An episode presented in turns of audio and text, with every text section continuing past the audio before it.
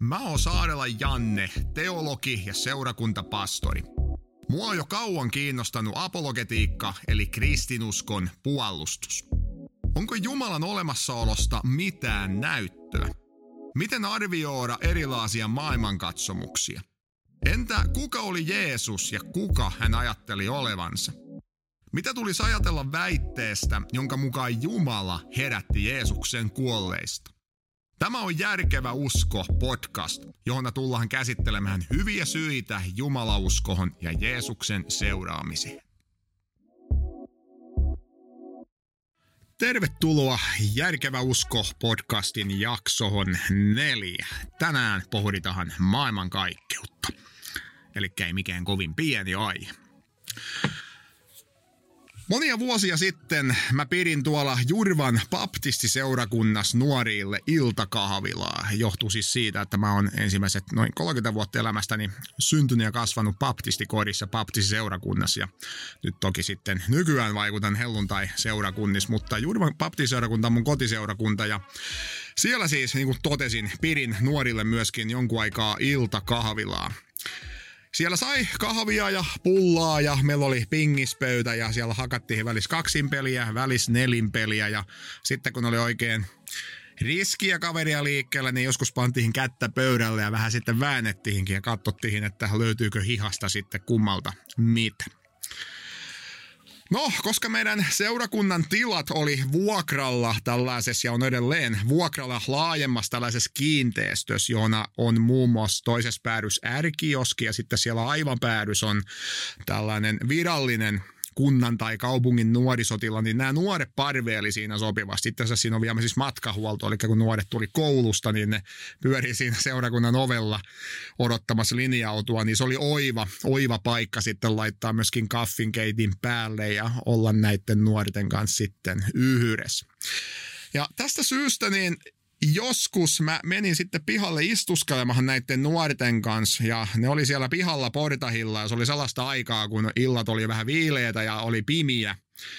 Ja pojat siinä ajali sitten kilpaa skootterilla ja mäkin joskus lainasin omaa skootteria, kun oli sellainen putkiteippiversio, että se oli niin kuin putkiteipillä kasas, mutta nuoret tykkäsivät siitä, kun se meni lujempaa kuin monien muiden skootteri, sitten huolimatta, että siellä oli oltu räplätty, että ne tiedä minkä takia se nyt vai sitten meni.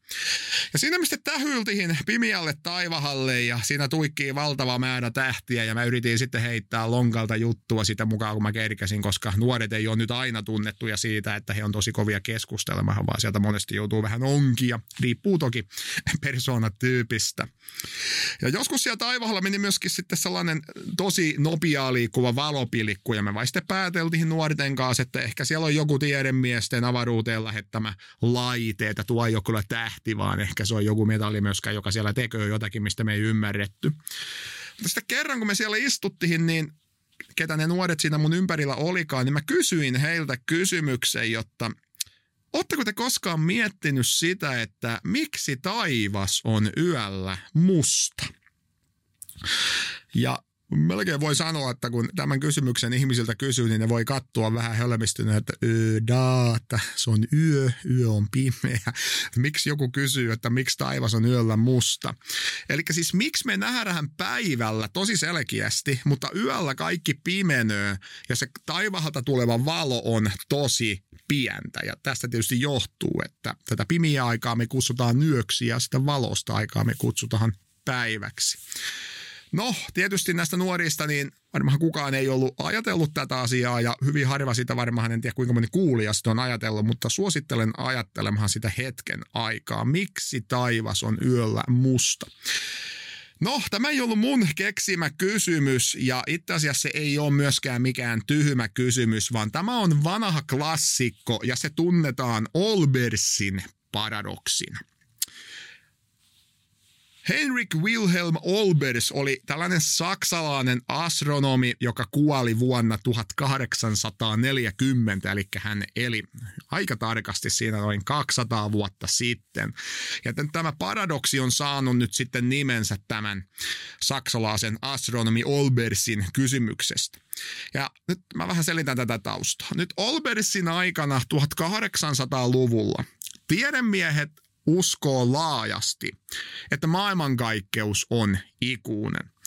Eli jos joku nyt haluaa miettiä, mitä tarkoittaa ikuinen maailmankaikkeus, se tarkoittaa sitä, että jos sä pakitat menneisyyteen, niin sä voit pakittaa sinne niin paljon kuin sä haluat, niin sä et koskaan saavuta alkupistettä, vaan siellä on aina ääretön määrä tapahtumia, jotka seuraa edellisiä tapahtumia. Ikuinen, se on tosi hankala käsittää. No tämä ajatus oli peräisin jo kreikkalaisilta filosofilta ja Aristoteles, Platonin opettaja oli jo yksi tällainen, joka oli tosi tiukasti tätä mieltä.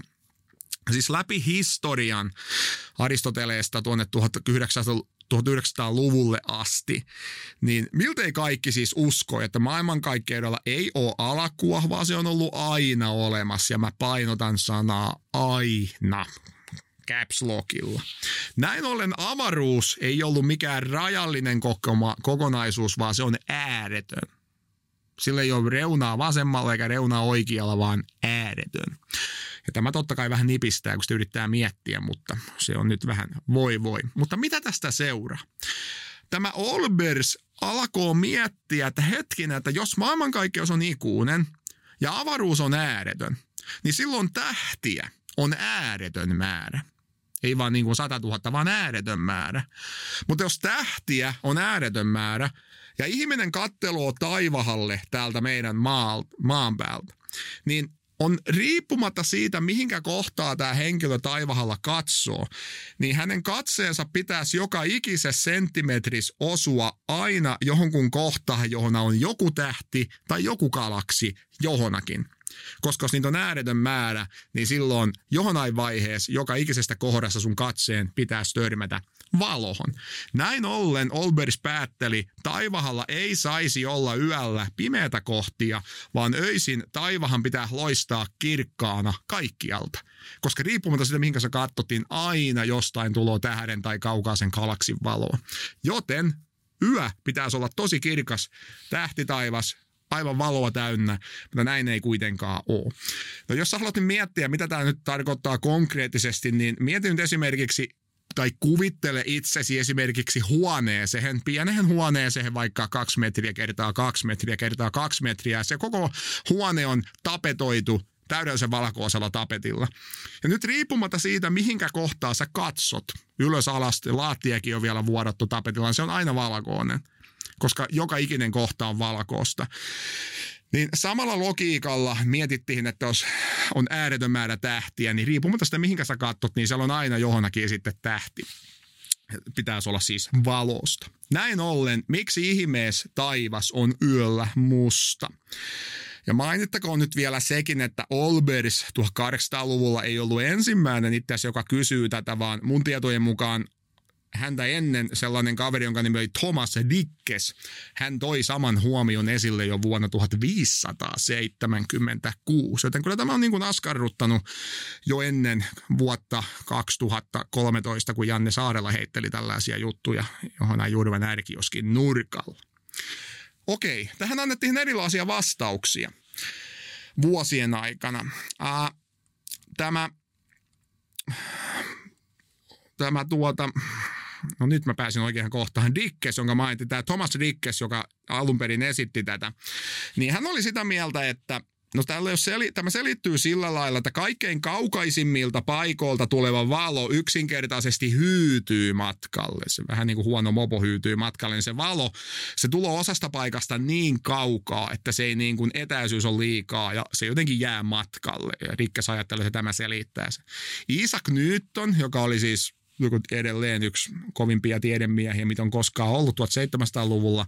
Hän uskoi, että vaikka maailmankaikkeus itsessään on ääretön, niin hän ajatteli, että se kuitenkin sisältää vain rajallisen määrän tähtiä. Että joo, maailmankaikkeus on ääretön, mutta tähdet voitaisiin sitten laskea, jos vain olisi aikaa. Eli se selittäisi tämän asian. Sitten nousi esille tällainen todella rohkia ehdotus, ja tämä on tosi mielenkiintoista, että tämä kaveri ei ollut tiedemies, hän oli runoilija. Vuonna 1848 sellainen runoilija kuin Edgar Allan Poe ehdotti, että tämä pimiä yötaivas johtuu itse asiassa siitä, että maailmankaikkeus ei itse asiassa ole riittävän vanha siihen, että valo ehtiisi maan päälle kaikkialta. Ja hän ajatteli, että mitä tämä maailmankaikkeus ei olekaan ikuinen, vaan sillä on ollut alku. Ja nyt valolla on ollut käytös vain tietty rajallinen aika saavuttaa maa kaikkein kaukaisimmista paikoista. Tämä oli todella radikaali ehdotus ja tämä on vain tällaisen runoolian heitto. Ja se, mikä tässä on nyt tällainen historiallinen ironia, niin tällainen runoolia 1800-luvun puolivälistä, niin oli aikaansa edellä. Tiedemiehellä meni vajaa sata vuotta, noin 70 vuotta, niin kuin sitten ymmärtää totta kai tieteellisesti, että hetkinen, jotta niin näinhän se asia itse asiassa juuri on. Ja nyt me tiedetään, että tämä runoili ja poem oli oikeas. Näin ollen syy siihen, että yötaivas on musta, johtuu siitä, että A, maailmankaikkeus ei ole ikuinen, vaan silloin alaku ja B, tähtiä ja galaksia on myöskin rajallinen määrä. Tämä kaikki siis johdattaa meidät, niin kuin jo aiemmin on sanonut, niin suuren ja mielenkiintoisen kysymyksen äärelle ja koko maailmankaikkeuden alun äärelle. Ja nämä on valtavan suuria asioita. Me puhutaan jopa ajan alkamisesta, tilan alkamisesta, aineen ja energian alkuhetkestä. Mutta nyt mä haluan vielä hetki puhua tästä tästä maailmankaikkeuden ikuisuudesta. Eli tämä Olbersin paradoksin tarkoitus oli niin kuin miettiä sitä, että jos maailmankaikkeus on ikuinen, niin miksi yöllä taivas on musta. Mutta tätä asiaa oli tietysti jo filosofit kritisoinut jonkun verran ja monet filosofit oli jo itse asiassa sitten esittänyt, että maailmankaikkeus ei voi olla ikuinen ja tätä on tehty niin kuin jo tosi tosi kauan sitten. Ja mä otan nyt konkreettisen esimerkin, että kaikki pysyy nyt kärryllä, mikä on tosi tärkeää. Otetaan esimerkiksi dominopalikkajoono. Jokainen meistä varmaan on tehnyt tai ainakin nähnyt dominopalikkajoono. Kuvitellaan, että mä laitan pöydälle kymmenen dominopalikkaa. Ja mä työnnän sitten ensimmäistä dominopalikkaa ja se kaataa ne yhdeksän seuraavaa. Eli edellinen dominopalikka kaatuu seuraavan päälle ja koko jono on pian kumos. Eikä se ensimmäisen palan työntäminen on siinä tosi tärkeää, koska muuten se dominopalikka jono vai seisoo. Me voitaisiin rakentaa myöskin sadan palan dominopalikkaketju, ja sekin kyllä kaatuu, jos joku vain työntää sen ensimmäisen palan liikkeelle. Mutta nyt on vain erona se, että sen kaatumiseen menee enemmän aikaa kuin sen kymmenen palan kaatumiseen. Kuvitellaan, että käytetään samanlaisia paloja koska niitä paloja on paljon enemmän. Ja näin ollen, mitä pidempi dominapalikkajono, sitä kauemmin se kestää kaatua. Mutta yksi asia pysyy koko ajan samana. Jonkun on kaadettava se ensimmäinen palikka, koska muuten se jono ei lähde kaatumaan. Tätä esimerkkiä käyttääkseni, niin elämä itsessään on verrattavissa tällaiseen dominopalikka jonohon, koska elämässä tapahtumat seuraa toinen toisiaan. Ensin kello on tasan 9.00, pian kello onkin 9.01. Eilistä seuraa aina tämä päivä, tätä päivää seuraa aina huominen. Ja näin ollen jokaisen meidän elämä on niin kuin dominopalikka jono siinä mielessä, että tapahtumat seuraa toinen toisiansa. Ja mä en olisi tässä, ellei pari tuntia sitten olisi ollut tapahtuma, että juna toi mut tänne ja niin poispäin. Ja tästä nyt seuraa se, että jos maailmankaikkeus olisi ikuinen, eli sillä ei olisi alkua, silloin tämä elämän dominopalikkajono olisi äärettömän pitkä. Ja itse asiassa siellä ei olisi ensimmäistä dominopalikkajana dominopalikka palikkaa ollenkaan. Koska jos siellä olisi, niin se ei olisi enää äärettömyyttä. Ja nyt filosofit sitten kysyy, että jos ei ole ensimmäistä palaa, joka kaadetaan, niin miten ihmeellä me saavutetaan nykyhetki? Sä voit saavuttaa palikan 87, jos siellä on ollut palikka ykkönen. Mutta jos siellä ei ole koskaan ollut ensimmäistä palikkaa, niin nykyhetki ei pitäisi koskaan saavuttaa. Mutta silti me ollaan täällä. Ja tämä on niin tosi absurdi ajatus ajatella, että maailmankaikkeus voisi olla ikuinen. Ja tästä samasta syystä kukaan ei voi laskea äärettömyyttä. Mä en tiedä kuinka moni tuntuu Chuck Norrisiin, mutta hänestähän on näitä valtavia vitsiä. Sanotaan, että Chuck Norris on laskenut äärettömyyteen kahdesti, jotta Chuck Norris pystyy siihen. Mutta tällainen niin normaali kuolevainen niin ei pysty laskia äärettömyyteen, koska jos mä nyt rupean laskemaan äärettömyyteen, niin mulla on sadan vuoden päästäkin vielä ääretön määrä numeroita laskettavana. Mä en ole edennyt oikeastaan mihinkään. Ja samalla lailla ääretöntä määrää tapahtumia ei voi käydä läpi yksi kerralla siten, että me voitaisiin saavuttaa nykyhetki. ja mun mielestä tämä kuulostaa filosofisesti tosi pätevältä. On oltava ensimmäinen pala, joka lähtee kaatumahan ja sitten se jono kaatuu. Tästä me päästään sellaiseen henkilöön, jonka nimi on Al-Ghazzali, tällainen islamilainen teologi, joka eli vuosina 1058-1111.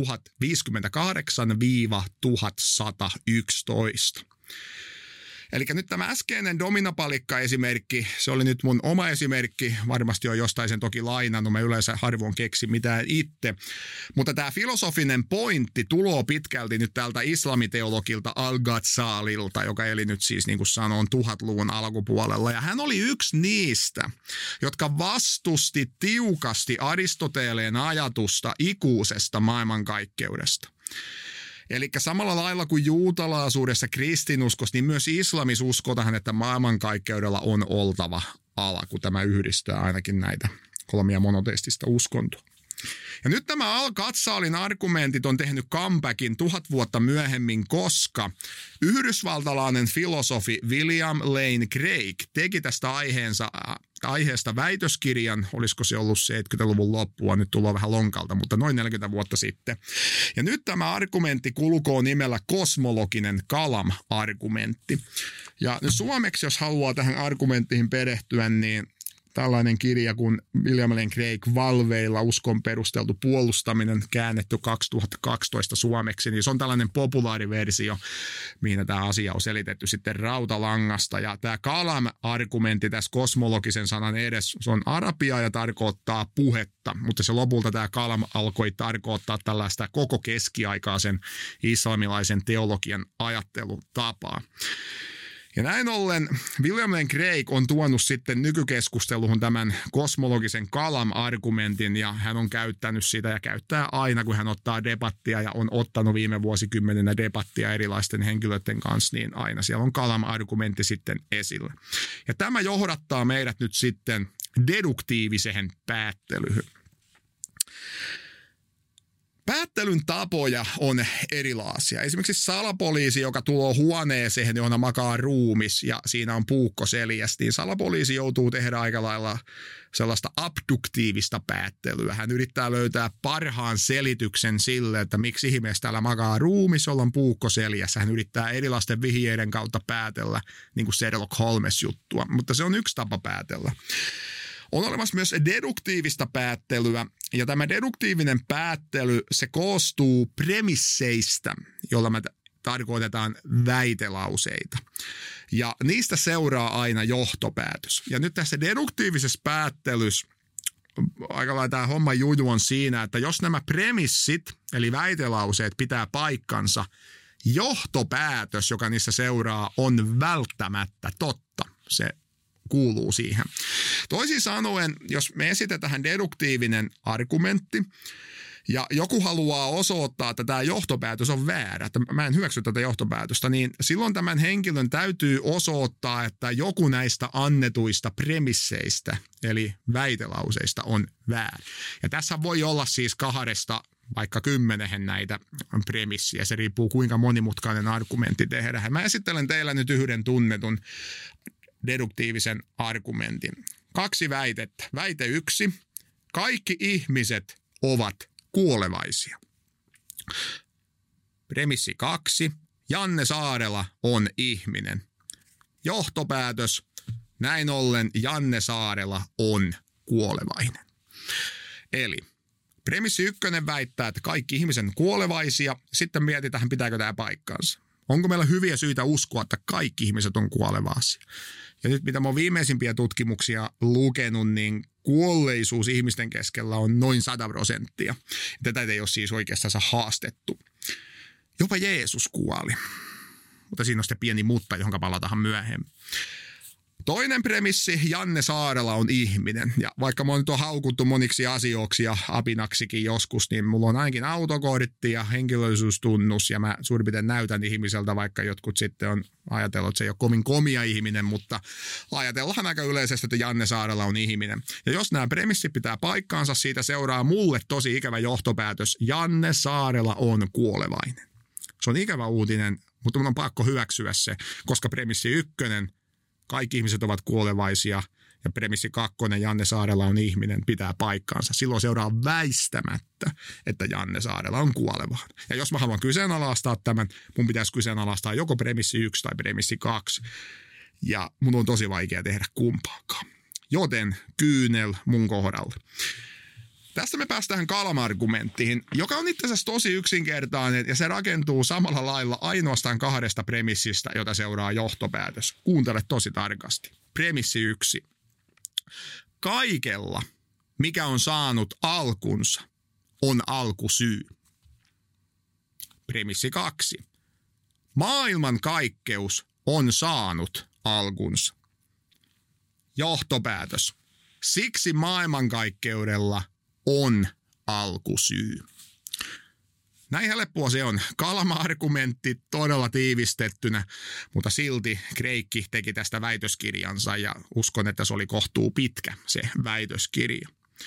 Mietitäänpä nyt tätä premissiä yksi. Kaikella, mikä on saanut alkunsa, on alkusyy. Tätä on itse asiassa aika helppo pitää totena, koska on tosi vaikea lähteä haastamaan tätä premissiä. Mutta joka tapauksessa Kreikki antaa nyt kuitenkin kolme argumenttia sen puolesta, että tämä premissi ykkönen pitää paikkansa. Ensinnäkin Kreikki sanoo, jotakin ei voi syntyä ei mistään. Ja nyt kun me puhutaan tyhjyydestä tai niin kuin ei mistään, niin se, niin kuin, se tarkoittaa täydellistä tyhjyyttä, jopa tilan itsensä, kaiken mahdollisen poissaoloa. Ja kuinka moni esimerkiksi voisi uskoa vilipittömästi, että Kilpikonna tai Eskimo kylä sy- tulisi olemaan niin kuin ilman mitään syytä. Niin kuin yhtäkkiä boksahtaisi tyhjästä. Tyhjästä ei synny mitään ja tästä pitäisi olla mun mielestä helppo samaa mieltä. Toinen argumentti premissin tueksi on se, että jos jokin voisi saada alakunsa ei mistään, niin tämä johtaa sitten kysymähän, että miksei sitten mikä tahansa tai kaikki ehkä saa alakuan ei mistä. Jos on mahdollista, että on asioita, jotka yhtäkkiä vain pompsahtaa olemaan, kuten vaikka maailmankaikki, niin miksei sitten joskus vaikka mun kukkaro vain pompsahtaa 500 niin kuin yhtäkkiä mun grillillä ja huomaat, että se on tyhjä. Se vain tuloo sinne. Ei mitään syytä. Mutta näin ei kuitenkaan tapahdu. Jopa se kani, jota taikuri vetää hatusta, niin kaikki aikuiset no ainakin ja osa lapsistakin tietää, että kun se kani siellä jonain lähettyvillä on, sen näyttää, mutta kukaan taikuri ei ole vielä vetänyt tyhjästä kania tähän mennessä todellisuudessa.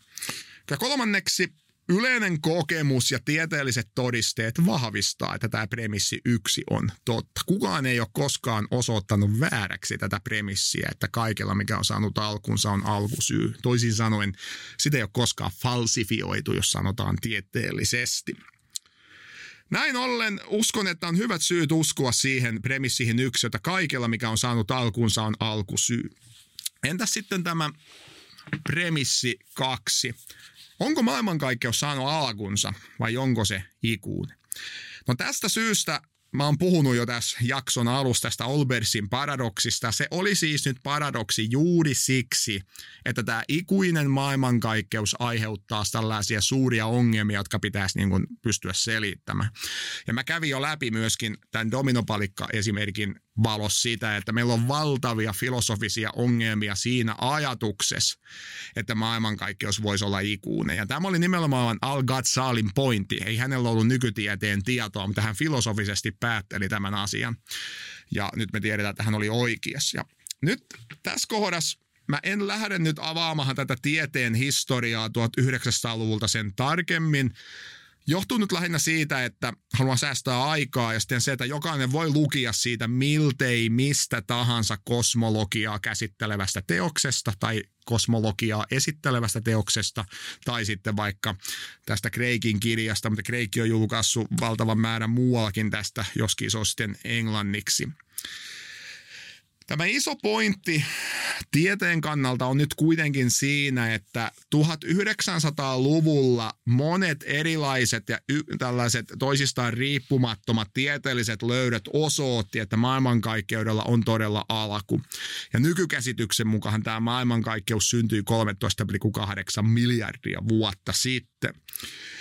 Ja yksi tärkeä syy tämän päättelemiseen oli havainto siitä, ja Edwin Hubble oli se, joka tämä havainnon teki, että hän niin kuin sen ajan parhaimmilla vehkehillä kykeni niin kuin, ää, osoittamahan ja näkemähän sen, että tämä maailmankaikkeus laajenoo. Ja ehkä paras tapa kuvitella, mitä tämä tarkoittaa, on ota ilmapallo ja puhalla sinne ihan pikkusen ilmaa, että siitä tulee sellainen viisi senttiä box. Sitten piirrä siihen tussilla, mustalla tussilla pieniä mustia pisteitä.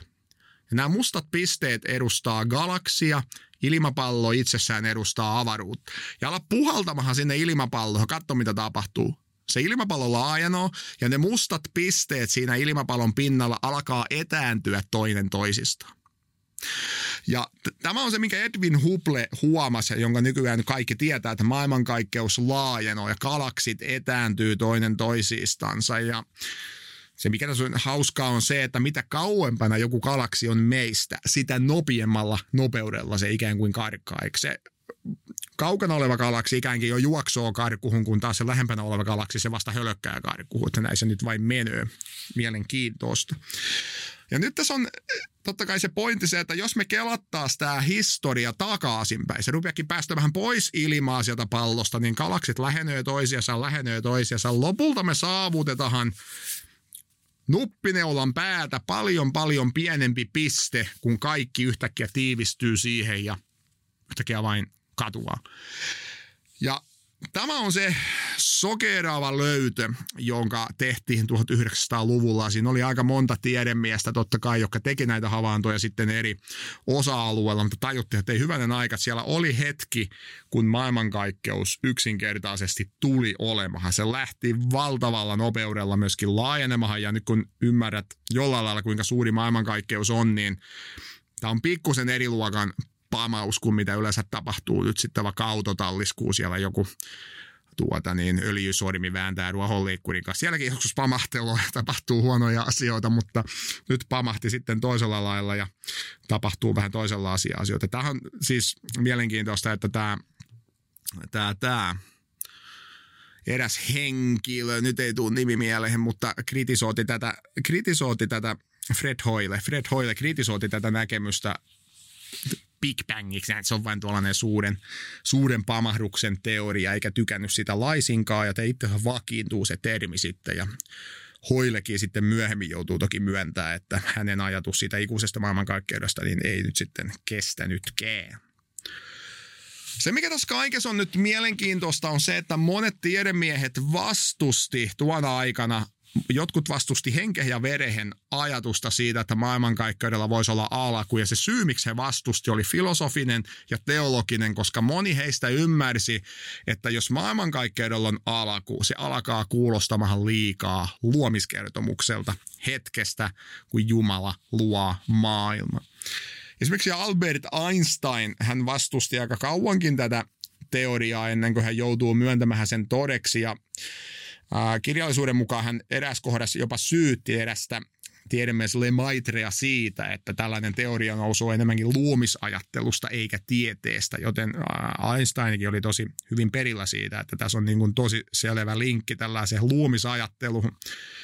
Brittiläinen astrofyysikko Arthur Eddington piti tätä piti alun ajatusta jopa vastenmielisenä. Ja kuten Nyäri justiin mainittiin Fred Hoylen, jonka nimi ei meidän tulla millään mieleen. Hän oli ehkä kiivahin tämän teorian vastusta ja yksi iso syy oli se, että hänelle alku alkoi muistuttaa liikaa ajatusta Jumalasta. Näin ollen nämä tiedemiehet ymmärsi varsin hyvin, että tämä Kalam-argumentin ykköspremissi pitää paikkaansa. Sitä se tarkoittaa. Jokainen heistä luontaisesti tiesi, jos joku syntyy, saa alkuunsa, niin pakkohan siellä on syy olla. Eihän asia voi olla niin, että maailmankaikkeus on ainut asia meidän elämässä, mikä olisi poikkeus siihen sääntöön, että täytyy olla jokin syy. Ja näin ollen naturalismi joutuu huomattavihin vaikeuksiin tässä kohdassa, koska naturalismin mukaan aine ja energia on kaikki, mitä on olemassa. Mutta nyt me kuitenkin tiedetään, että oli aika, kun mitään näistä ei ollut olemassa. Ei ollut ainetta, ei ollut energiaa, ei ollut tilaa, ei ollut aikaa. Ja näin ollen, kun me mietitään nyt sitten tätä alkusyytä, niin sen täytyy olla aineen tilan ja ajan ulkopuolella. Ja nyt teologit käyttää tällaista hienoa sanaa kuin transcendentti. Eikä transcendentti tarkoittaa niin kuin tuon puoleista. Immanentti taas tarkoittaa tällaista lähellä olevaa tai läsnä olevaa. Eli tämä alkusyy maailmankaikkeudelle, mikä se sitten onkaan, sen täytyy olla jotain, joka on tämän maailmankaikkeuden ulkopuolinen syy. Se ei voi olla mikään siis sellainen syy, joka syntyy vasta maailmankaikkeuden alun jälkeen. Samalla lailla kun mä en pysty nostaa itseäni tukasta yl- ylähä, maailmankaikkeus ei pysty luomaan itse itseään. Ja nyt jos me halutaan miettiä, että mikä tämä alkusyy nyt sitten on ja mitä me voidaan hänestä tietää, niin tähän lopuksi mä luen otteen William Lane Craigin tästä Valveilla kirjasta, koska hän aika näppärästi selittää, mikä tämä alkusyy on ja mitä siitä voidaan päätellä tämän argumentin perusteella. Sivu 107. Maailmankaikkeuden aiheuttajan on siksi oltava ylivertainen ja maailmankaikkeuden tuolla puolen. Sen on itsensä oltava vailla aiheuttajaa, koska ääretön aiheuttajien sarja on mahdottomuus.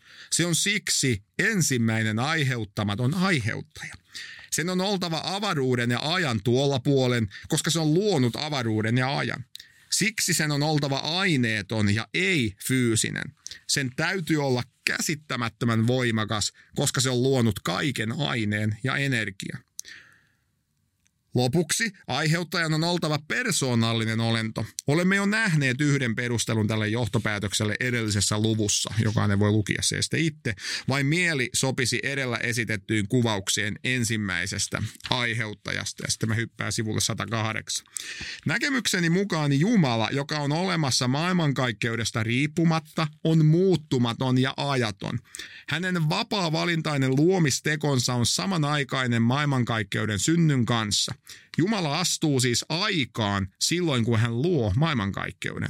Jumala on ajaton ilman maailmankaikkeutta ja ajassa maailmankaikkeuden kanssa.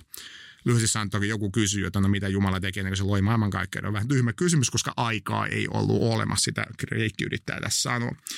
Kosmologisen argumentin Kalam-versio antaa meille täten vankat perusteet uskoa aluttomaan, aiheuttamattomaan, ajattomaan, avaruudettomaan, muutoksettomaan, aineettomaan, äärimmäisen voimakkaaseen maailmankaikkeuden persoonalliseen luojaan. Näin ollen tästä alkusyystä voidaan siis päätellä aika paljon, ja tämä kuulostaa nyt todella paljon siltä, jota me kristityt kutsutaan Jumalaksi. Näin ollen seuraavan kerran, kun sä katsot pimiälle tähtitaivahalle, johon näkyy nyt vain kourallinen tähti ja siinä mielessä, niin ala miettiä kaiken alkua, luomisen hetkiä, kun kaikkivaltias Jumala luo kaiken äkisti, hän luo kaiken tyhjästä. Tämä on ensimmäinen ihme, jota me käsitellään meidän Jumala-todistuksien kohdalla. Tästä kaikesta on nyt kuitenkin vielä aika pitkä matka siihen, että – voisi syntyä älykästä elämää ja henkilöitä, jotka tekee podcastia. Ei vielä riitä, että syntyy maailmankaikkeus ja se alkaa leviämään ja syntyy juttuja. Ta- täytyy tapahtua monia, monia asioita, että voi syntyä elollista ja älykästä elämää. Ja tämä on seuraavan jakson aihe. Tämän maailmankaikkeuden täytyy olla äärimmäisen tarkasti hieno säädetty. Se täytyy olla myöskin suunniteltu ja siihen me mennään seuraavassa jaksossa. Toivottavasti pysyt kuulolla ja kiitos kun on tullut taas mukana. Nähdään, se on moro.